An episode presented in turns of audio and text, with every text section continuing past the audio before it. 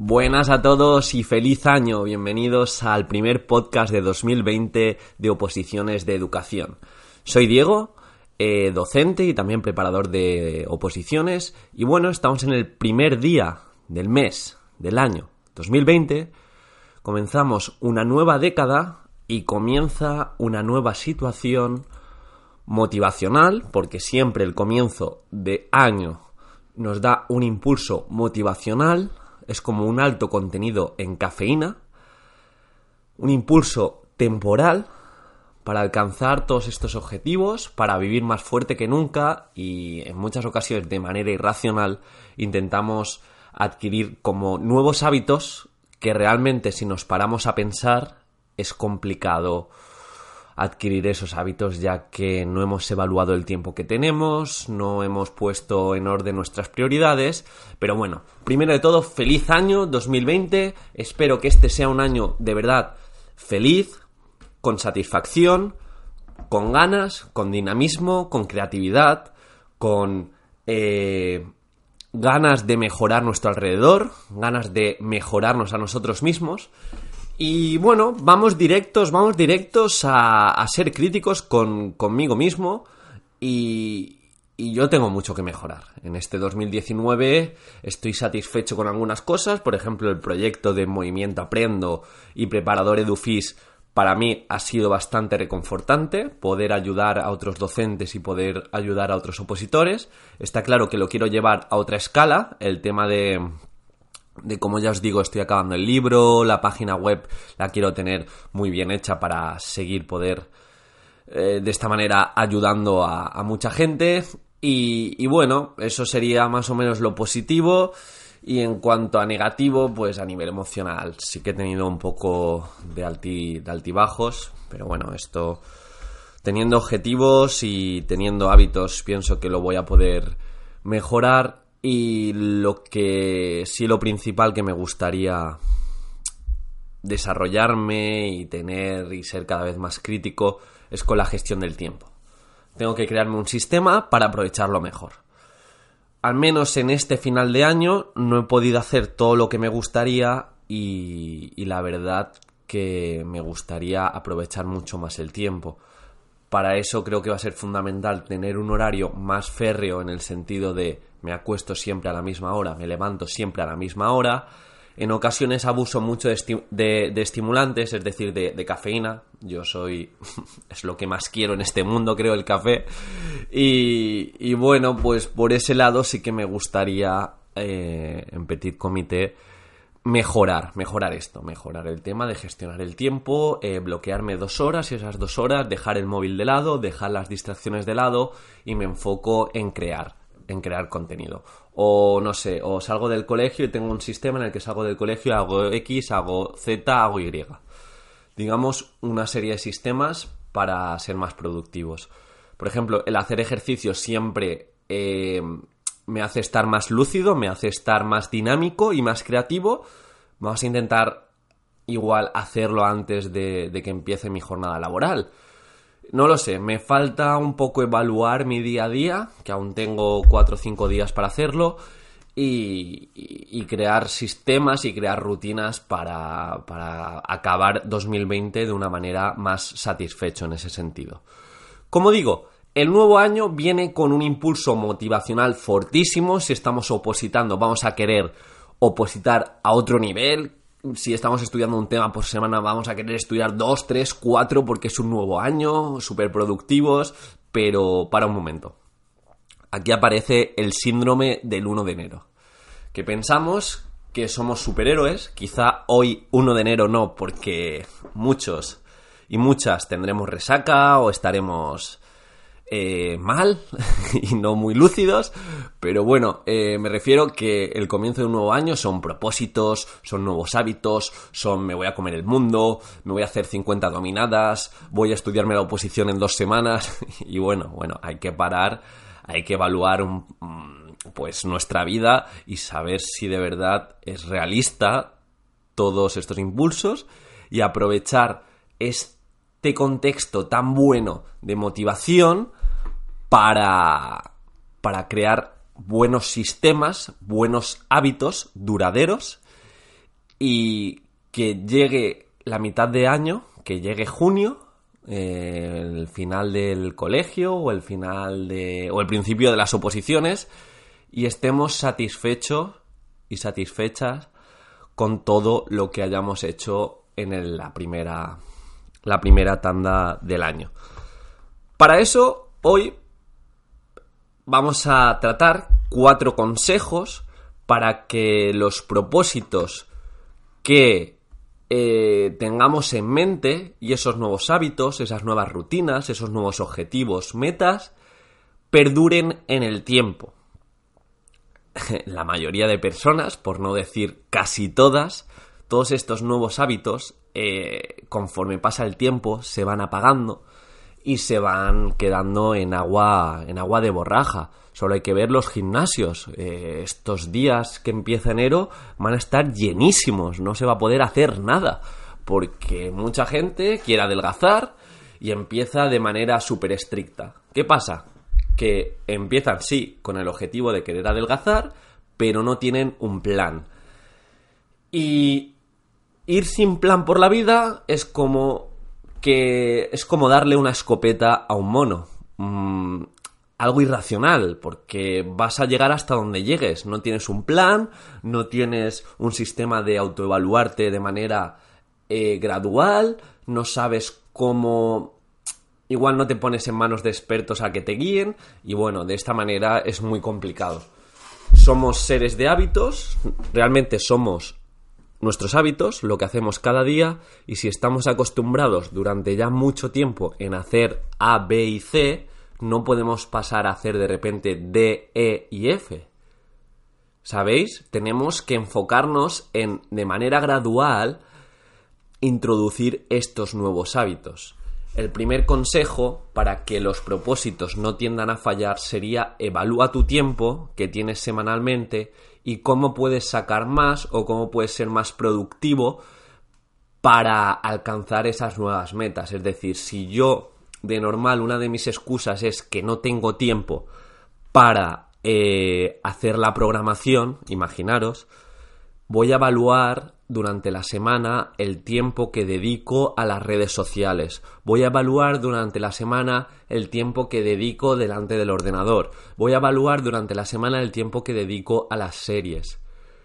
Y quizá si reduzco todo esto, pueda sacar un cómputo de tiempo semanal que si multiplicamos hasta el día del examen se convierte en días e incluso semanas y sí que podré hacer la programación.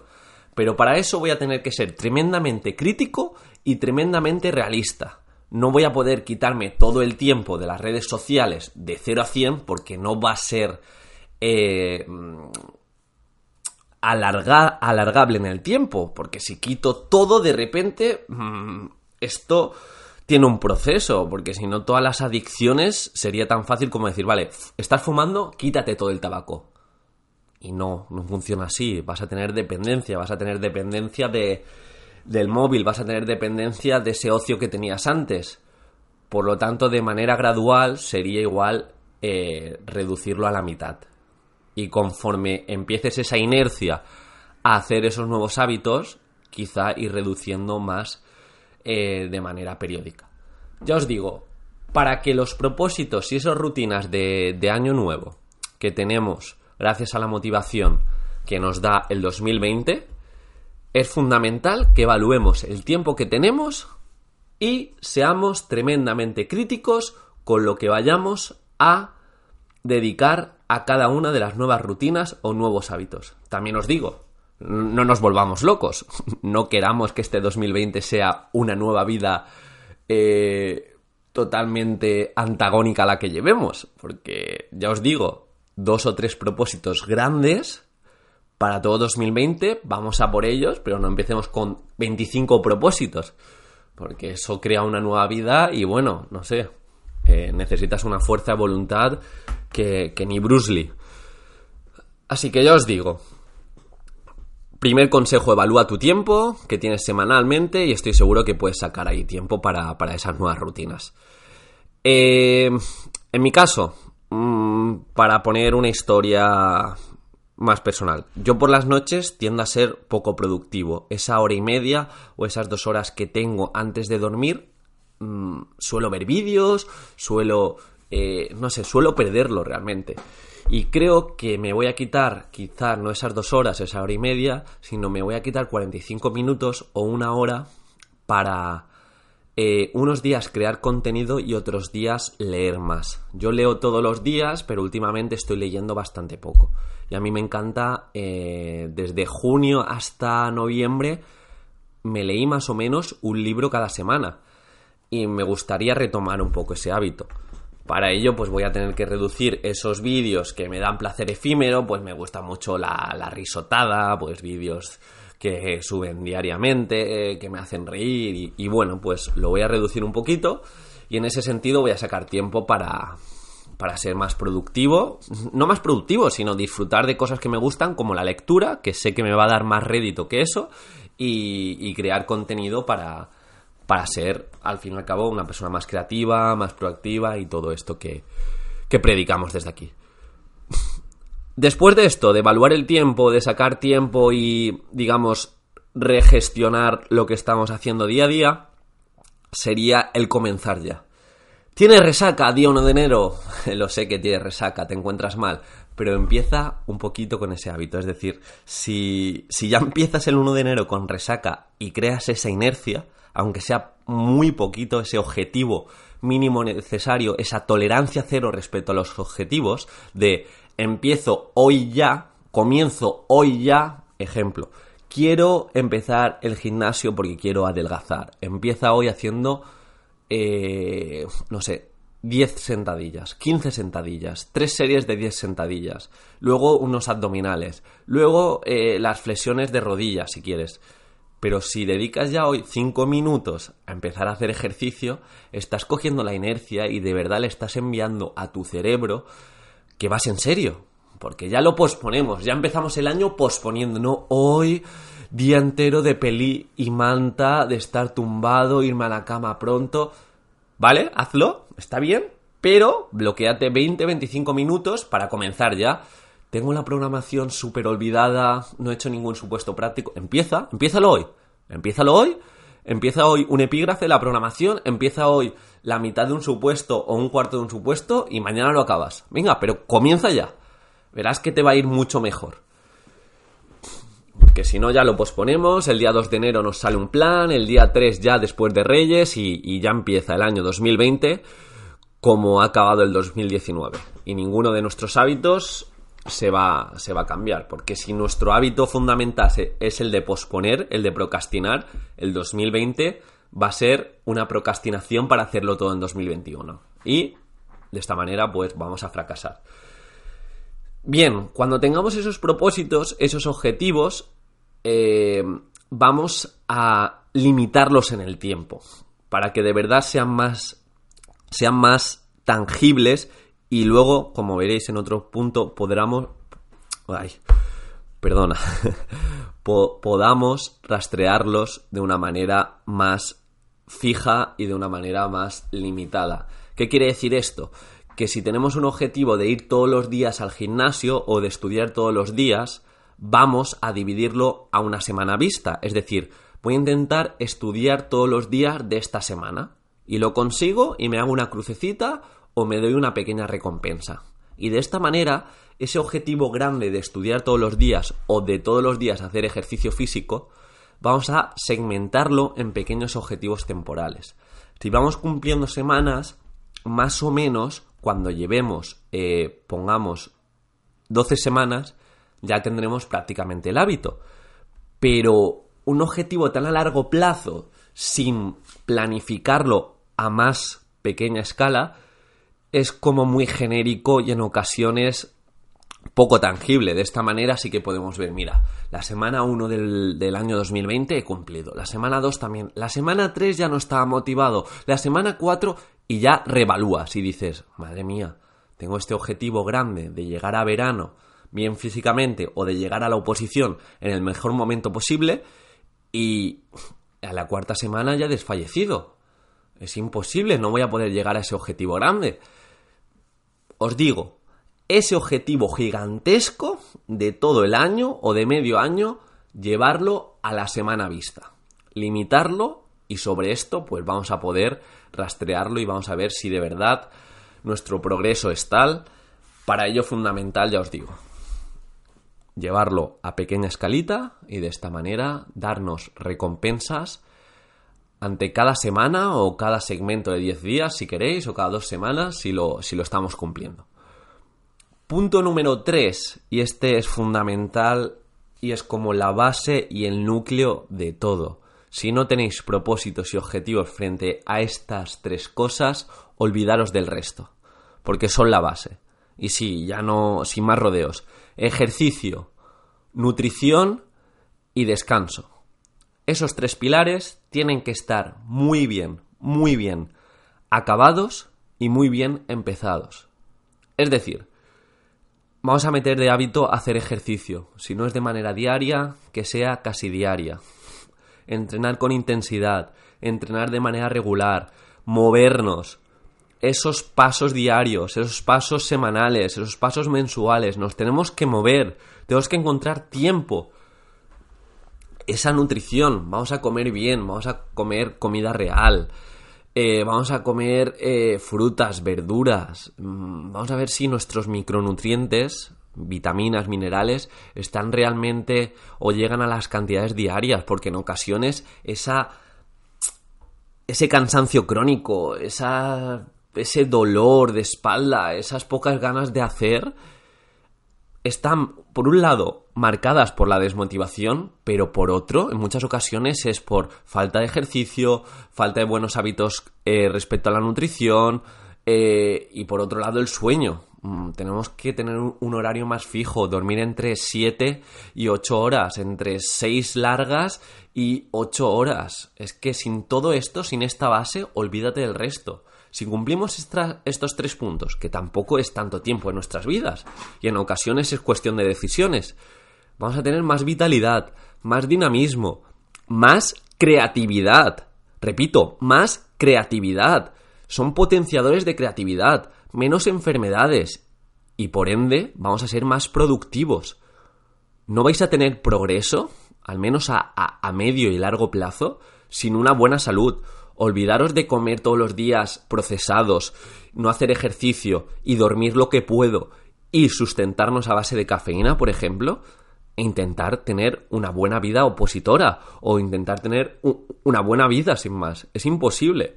Así que si no tenéis propósitos respecto a estas tres líneas, actividad física, nutrición y sueño, estáis yendo en una dirección totalmente errónea. Esta tiene que ser la base y en función de esta base construir todos los demás propósitos. Y bueno, ya aquí ha salido un poco mi, mi venita entrenador y educador de movimiento, pero bueno, ya os digo que es fundamental.